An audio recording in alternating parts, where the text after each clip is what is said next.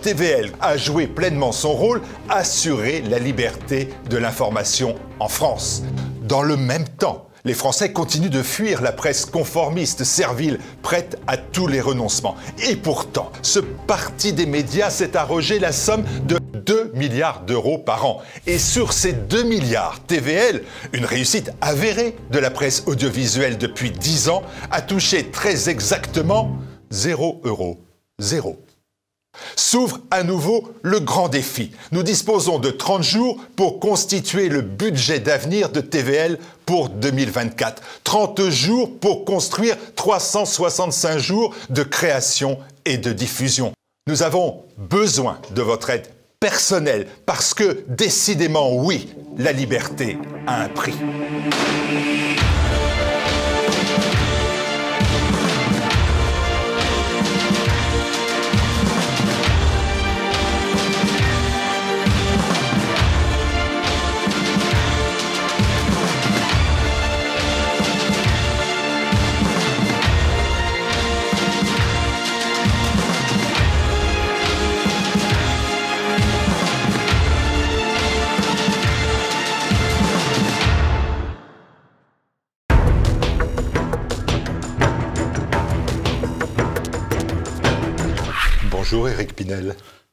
Martial Bild. Vous êtes ancien député européen, vous avez un parcours atypique, c'est ce qui vous amène d'ailleurs ici aujourd'hui, puisque votre engagement a commencé chez les Verts, avant de rejoindre dans les années 90 Philippe de Villiers rapidement, mais surtout euh, Jean-Marie Le Pen et le Front National.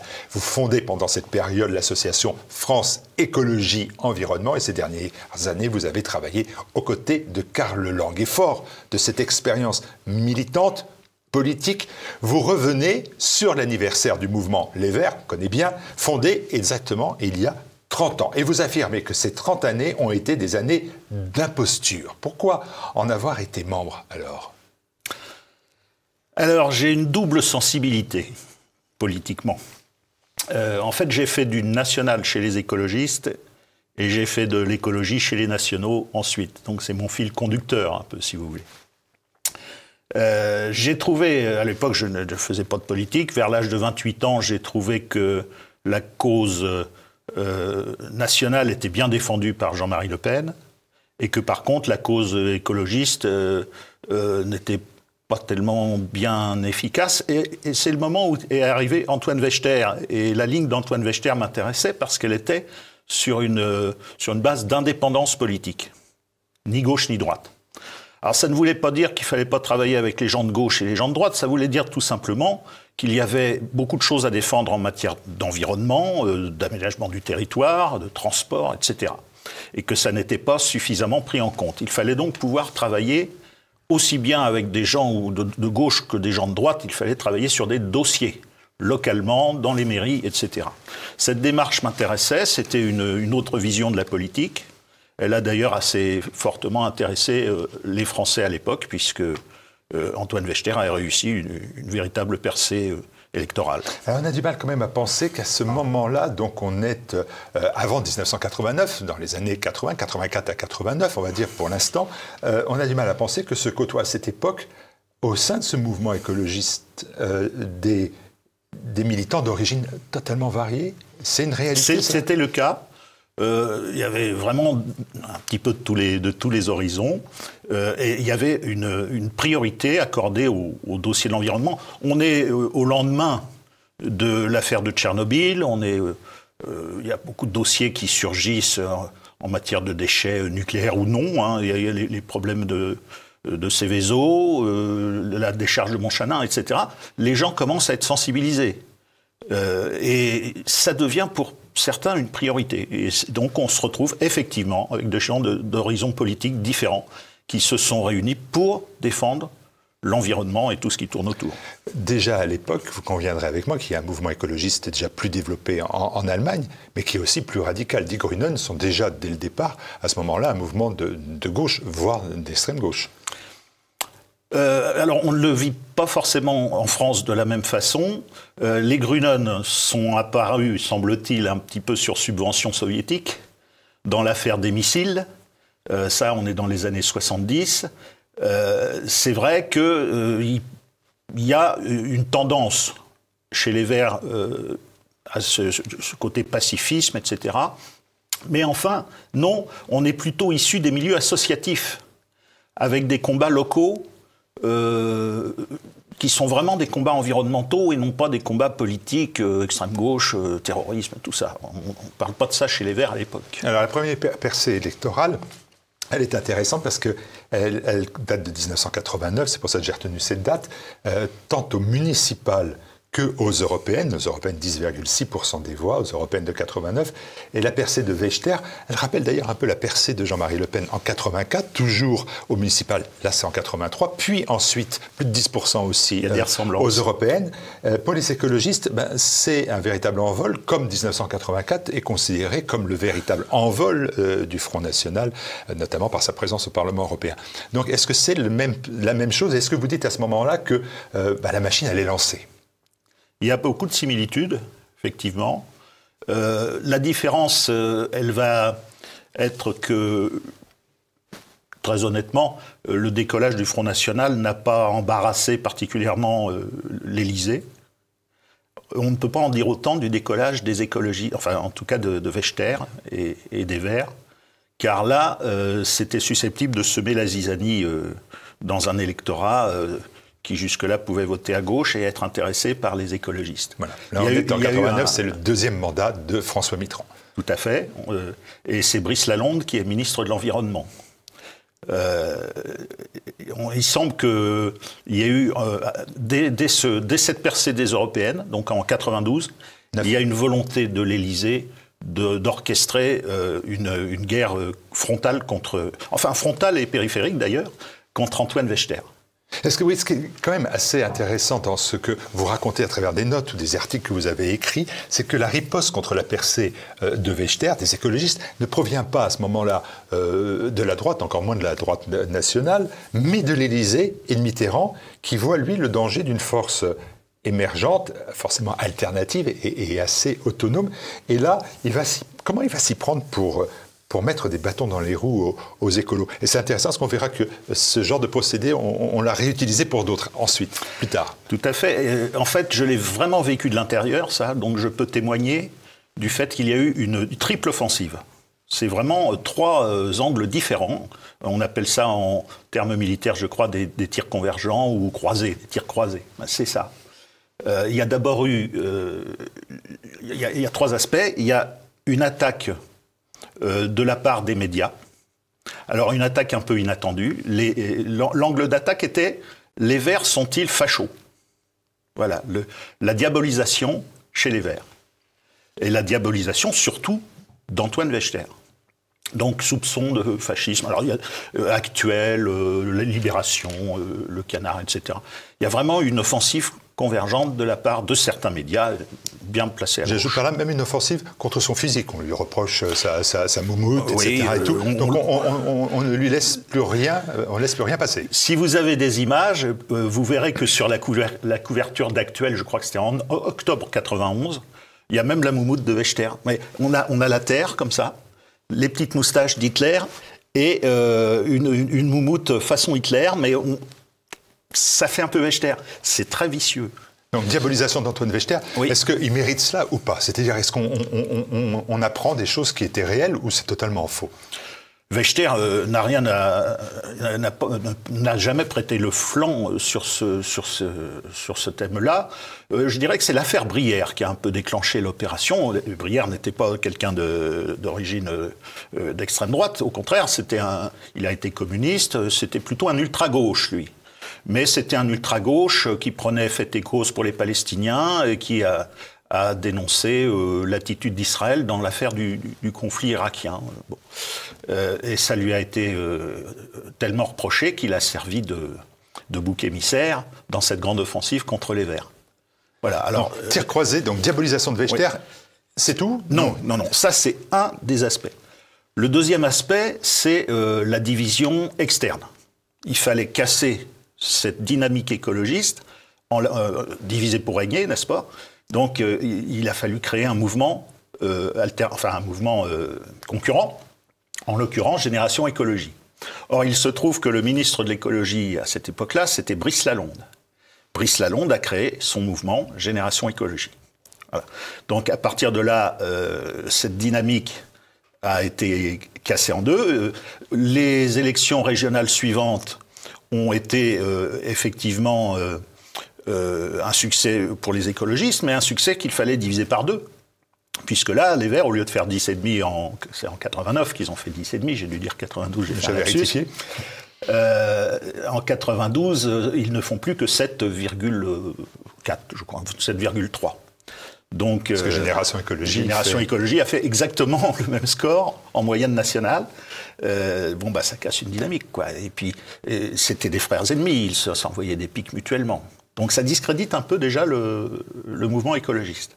Donc on voit des procédés, diabolisation, division, division externe, division interne aussi. Et entrisme, euh, là c'est la division interne, un entrisme venu de la gauche, euh, orchestré aussi. Euh, on, avait assez peu de gauchisme chez les Verts, et là on va en avoir de plus en plus. L'une des étapes importantes, c'est l'adhésion de Pierre Juquin qui venait du Parti communiste, hein, contestataire au sein des communistes. Et il a demandé son adhésion au Vert. Il fallait un vote au Conseil national. Ce vote a été très chahuté, parce qu'il y avait quand même un certain nombre de gens qui se rendaient compte de la manœuvre. Euh, de façon un peu irrégulière, je dirais, il a fini par être accepté. Et à partir de là, euh, ça a été un signal d'appel pour euh, une partie de la gauche et notamment de la, gauche radicale. Et on a eu un phénomène d'adhésion massive venant de la gauche, ce qui n'était pas très difficile. Je, parle de grand remplacement. C'est une forme de grand remplacement qu'il y a eu à l'intérieur des Verts. Les, adhérents d'origine se sont petit à petit retrouvés marginalisés, certains exclus, et, les autres, beaucoup sont partis écœurés. Hein. Ça veut dire quoi? Ça veut dire que Mitterrand, il gagne en, en, 93 parce que euh, c'est la chute de la maison Richter, finalement. Oui. Euh, c'est la fin de l'écologie indépendante et, sincère? À partir de ce moment-là, nous, j'ai fait partie de ceux qui ont essayé de reconstruire autre chose. Euh, nous avons créé la Confédération des écologistes indépendants. Euh, Wechter a fini par lâcher aussi prise et il a voulu lui aussi créer autre chose. on l'attendait chez nous. Au lieu de ça, il a créé le mouvement écologiste indépendant. On le regrette un peu. On aurait pu peut-être euh, faire quelque chose de plus fort et plus tôt. Bon, il a un peu perdu du temps. Et il faut dire aussi que ça n'intéressait pas les grands médias nationaux. On n'entendait plus parler que des Verts. Est-ce que les Verts, c'est en 93, nous voilà sur les 30 ans, en 93, les Verts, puis ce qu'on appelle aujourd'hui Europe Écologie Les Verts, sont seuls maintenant sur le terrain politique. Vous parlez de 30 ans d'imposture. On pourrait objectivement parler de 30 ans de, réussite. Parce qu'ils ont des maires, et pas des moindres, ils ont des ministres, et leurs thématiques sont devenues centrales dans l'espace politique, et même plus concrètement dans l'espace public. Alors, il faut voir si c'est une réussite euh, sur les, idées, ou une réussite sur les parcours personnels. En fait, il est clair que ce sont des réussites pour certains sur des parcours personnels. D'ailleurs, on peut déplorer que les Verts ont beaucoup servi de marchepied pour euh, s'orienter vers le PS à l'époque encore récente où le, PS avait une certaine euh, réussite électorale, ce qui n'est plus tout à fait le même cas maintenant. Euh, quand on vous fait la liste de tous ceux qui ont soit adhéré au PS par la suite, soit ont vraiment travaillé main dans la main avec le PS, c'est à peu près pratiquement tous les responsables de, des Verts, hein, ou d'Europe Écologie Les Verts. On ne peut pas parler de trahison idéologique. Euh, il y a un glissement, on va parler de glissement. C'est les questions environnementales ont été remplacées par les questions sociales et sociétales. Voilà. Mais c'est pas la même chose.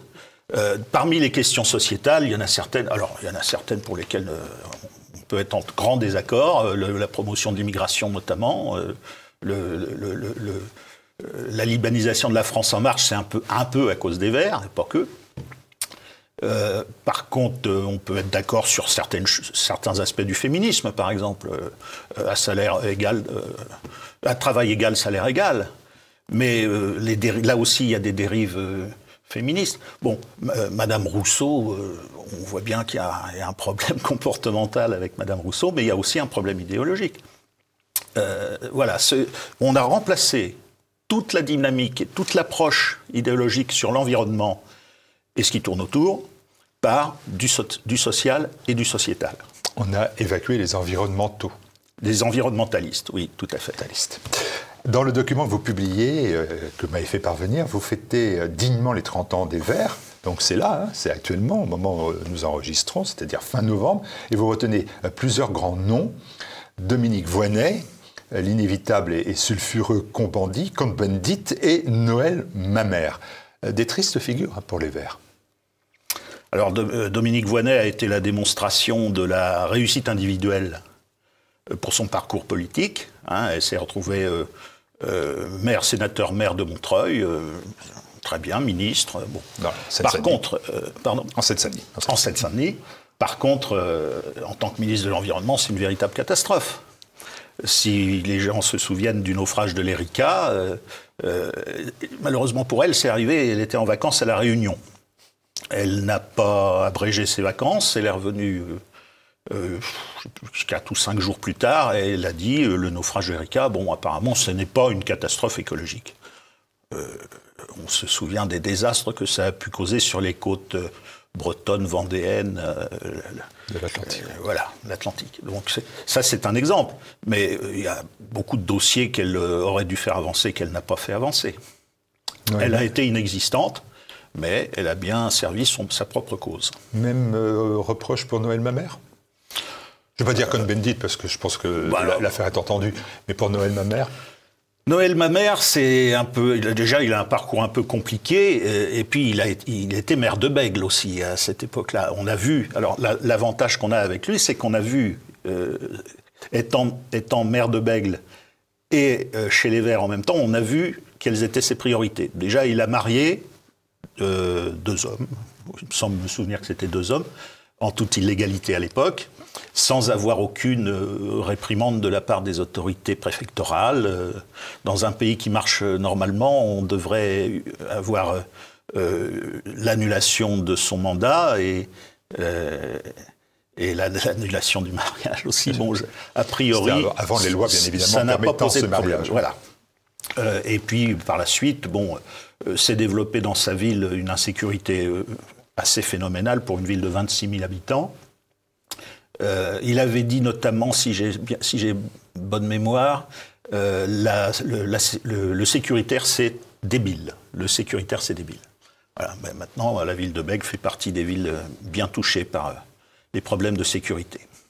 Vous dites que Europe Écologie Les Verts a amplifié le mouvement de dégradation de la qualité des orateurs écologistes ou penseurs, aujourd'hui écologistes. Vous parlez d'incompétence et d'opportunisme.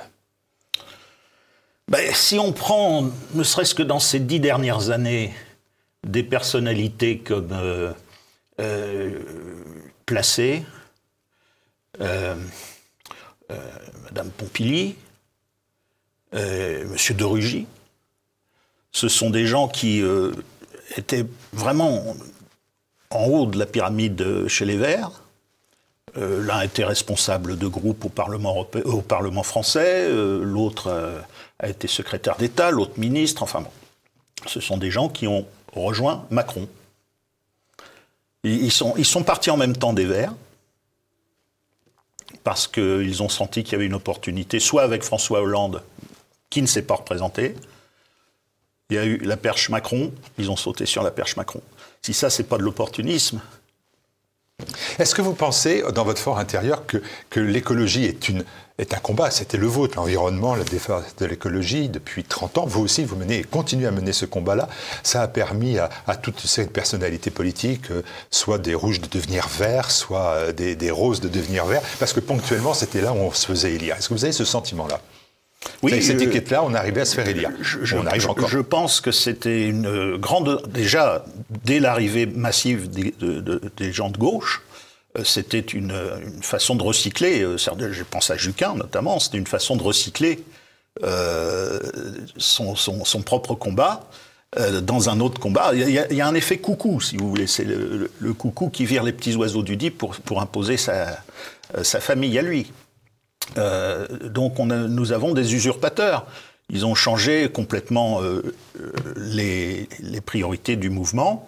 Et l'écologie, la vraie, elle a été oubliée. C'est la grande perdante dans l'affaire. C'est la grande perdante.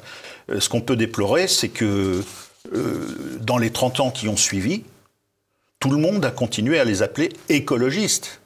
C'est-à-dire qu'au lieu de dénoncer l'imposture, et je pense à la droite en l'occurrence, la droite au sens large, hein, euh, d'avoir continué à appeler ces gens-là des écologistes, ça les a confortés dans leur situation. Et effectivement, euh, c'est devenu un marchepied vers le Parti socialiste, en gros, hein, pour faire simple. Ah, il y a quand même un fait d'actualité qui vient remettre un peu en cause votre développement. C'est le décès de la députée européenne euh, Michel Rivasi, il y a quelques jours, un député vert, salué euh, par la droite d'ailleurs pour son travail de lanceur d'alerte et pour son ouverture d'esprit. Elle était d'ailleurs venue plusieurs fois à TV Liberté en qualité de député européen euh, des Verts pour défendre euh, ces dossiers. Euh, voilà la trace de, personnalité indépendante et sincère. Je suis tout à fait d'accord. Elle fait pas. Vous savez que tout n'est jamais tout blanc ou tout noir. Il y a des exceptions. Elle faisait figure d'exception. J'en ai une autre en tête, par exemple Marie-Christine Blandin, qui a fait du bon travail difficile en son temps et qui est parti des, des Verts euh, un peu écœurés, des, tiraillements internes, d'une part, qui a démissionné de son poste de sénateur parce qu'elle, tout simplement parce que le groupe n'avait plus de temps de parole. Je, tire mon chapeau à Marie-Christine Blanda.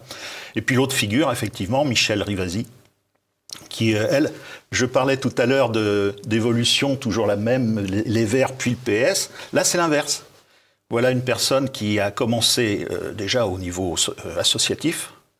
Euh, Michel Rivasi est une des créatrices du CRIRAD qu'elle a créé. Alors le CRIRAD, je ne sais plus exactement la signification du sigle, mais enfin c'était pour informer les populations sur la radioactivité.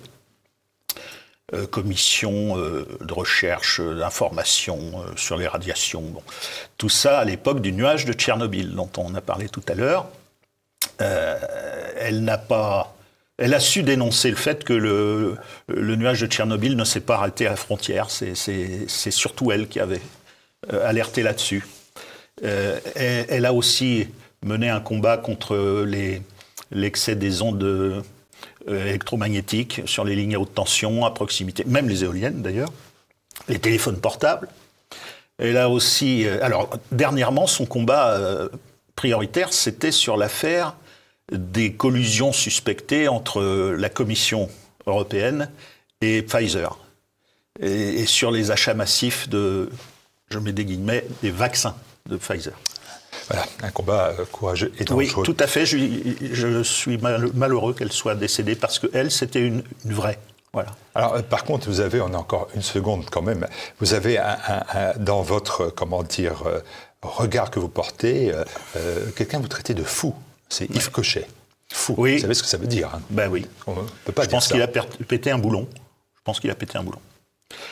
Euh, Yves Cochet était quelqu'un d'assez rationnel. Euh, enfin, au moment où je l'ai euh, côtoyé, côtoyé il y a donc 35 ans, c'était quelqu'un de raisonnable. Bon, là maintenant, il en est, euh, en gros, euh, alors évidemment, il a fait un livre là-dessus, alors euh, je vais ramasser un peu son, approche, mais en gros, les, les, Occidentaux, les, les, Blancs, le monde blanc, sont des gens qui ont pollué beaucoup et qui devraient en, laisser la place, notamment ne plus faire d'enfants, et plutôt prendre les enfants issus de, de l'Afrique ou de ou, du nord de l'Afrique, de les prendre en charge, voilà, de prendre en charge les, les enfants du monde euh, euh, futur. Voilà. sa problématique, c'est ça. Les Blancs doivent arrêter de faire des enfants et s'occuper des, autres. on le voit bien d'ailleurs que c'est n'est pas le seul à penser ce genre de choses. Qui incarne aujourd'hui euh, le mieux la véritable écologie, qui inclut aussi sûrement l'écologie humaine? Qui l'incarne le mieux? Vous avez dans le spectre aujourd'hui politique, on le voit bien, le Rassemblement national, le Reconquête, euh, les Républicains, le Parti macroniste, le Parti socialiste et, les filles et quelques autres qui incarne le mieux J'ai parlé des partis à l'Assemblée nationale, bien évidemment. Il y a beaucoup d'autres partis beaucoup, par ailleurs. J'ai beaucoup de mal à vous répondre. Euh, voilà un concept à l'origine, hein, euh, l'écologie, enfin tout ce qui est environnemental, c'est quand même issu des milieux conservateurs. C'est une notion plutôt de droite, même si elle est plus complexe que ça. or, depuis que cette, depuis que cette arnaque des, Verts est, claire, la droite aurait dû Enfin, les droites auraient dû se poser la question, euh, bon, euh, voilà des gens qui sont en train de discréditer les combats environnementaux, bonne aubaine, on, pourrait peut-être se les réapproprier. Rien de tout ça. Euh, pour moi, à gauche, on, on a, on des, ils sont alliés aux Verts, donc ils, enfin, on a vu quand même des Verts qui siégeaient avec les communistes sur la question nucléaire. C'est assez incompréhensible quand même. Mais là, ça démontre bien qu'il y a avant tout des intérêts euh, politicards euh, qui, sont, qui sont en jeu. Donc la gauche n'a pas besoin de développer plus que ça de l'écologie, ils ont leur faire valoir. Et à droite, euh, ben, il n'y a pas grand-chose. Donc aujourd'hui, qui est vraiment porte-étendard de l'écologie? Madame Rousseau? Non. Non. Dites-moi, est-ce que c'est pas, pas, la cause Dites-moi, c'est pas, est-ce que c'est pas finalement une grande arnaque tout court? Non pas la thématique, mais la façon dont les gens l'emploient. Regardez la COP 28 à Dubaï la COP28 au pays qui vit que du pétrole, au pays qui a construit des tours sur la mer. C'est pas, pas une arnaque tout ça. je ne sais pas si vous êtes, vous êtes écologiste, tout ça, comment, comment vous vivez, ça? Je, vis assez mal le fait qu'ils veulent faire les, Jeux Olympiques d'hiver en Arabie Saoudite, c'est juste à côté de mhm. Dubaï, je crois. Euh, s'il y a bien quelque chose qui va générer du, CO2, c'est bien, bien les Jeux Olympiques d'hiver en Arabie Saoudite. On l'a bien fait au Qatar. Voilà. Donc, euh, par contre, on ira faire suer les gens, euh, effectivement, pour remiser leur, leur véhicule diesel au rencard, acheter du, une voiture électrique. Alors, belle arnaque aussi, la voiture électrique. Parce que là, l'éco-bilan des voitures électriques, ça va être une catastrophe. Et puis, on détruit encore une fois les paysages pour pouvoir extraire les minerais indispensables à la construction des batteries. Donc ça, c'est de l'arnaque, tout ça. Euh, qu'il y ait une volonté entre pays de s'organiser pour limiter les pollutions, limiter euh, le CO2, euh, je, trouve ça normal.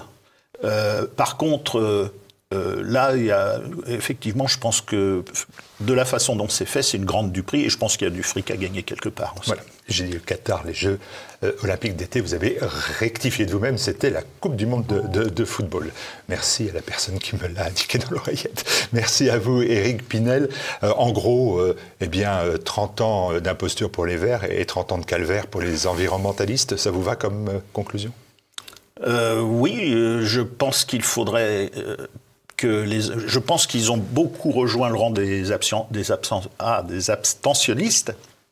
Euh, et puis bon, moi j'appartiens à un camp qui est la droite nationale. Euh, je serais, j'appelle, c'est un appel que je lance à la droite nationale, de prendre ce, sujet à bras le corps. Aujourd'hui, je pense que ça n'est pas le cas. Euh, chacun a son petit programme environnemental. Je pense qu'on peut faire mieux.